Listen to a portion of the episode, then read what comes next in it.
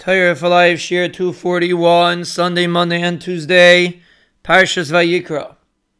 We are going back to the Kinyani Torah that we were discussing a few weeks ago. We are in the middle of the Kinyan of Yishuv, and we are explaining that it incorporates the concept of Yishuv Hadas, Menuchas Hanefesh. And we mentioned that the Chovos HaLevavos says that Menuchas Hanefesh is one of the most important aspects in Avodas Hashem a person can only accomplish if he has menuchas nefesh. And this is especially relevant for this time of year. Because many times a person says, How can I have menuchas nefesh? How could I be miyushiv? There's so much going on. I'm so busy. I can't have menucha.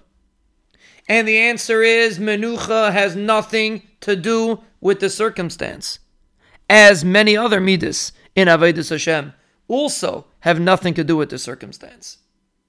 Menucha is dependent on you. Yes, of course, if a person is in a relaxed situation, it'll be easier to have menuchas nefesh.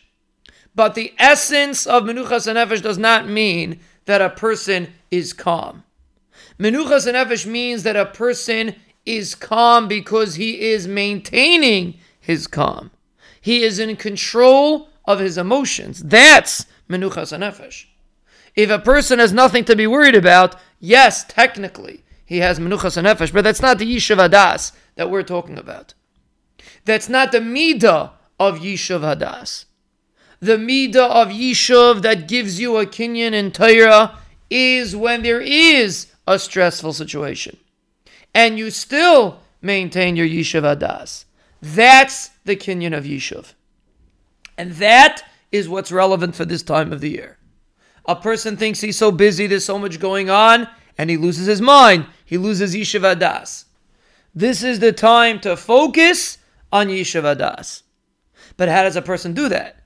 If there's so much going on, why don't you get caught up in what's going on? And the answer is in the words Yishuv Hadas. It's up to you to be an intellectual individual or get governed by your emotions. Most of the time, when a person gets stressed, really, there's nothing to be stressed about. He's just caught up in the situation. Oh, I have to do this, I have to do that. He gets nervous, he gets stressed. If you stop for a moment and you realize what's really important, and you realize that most importantly is you have to maintain Yishuv Hadas, it will become much easier to feel Yishuv Hadas.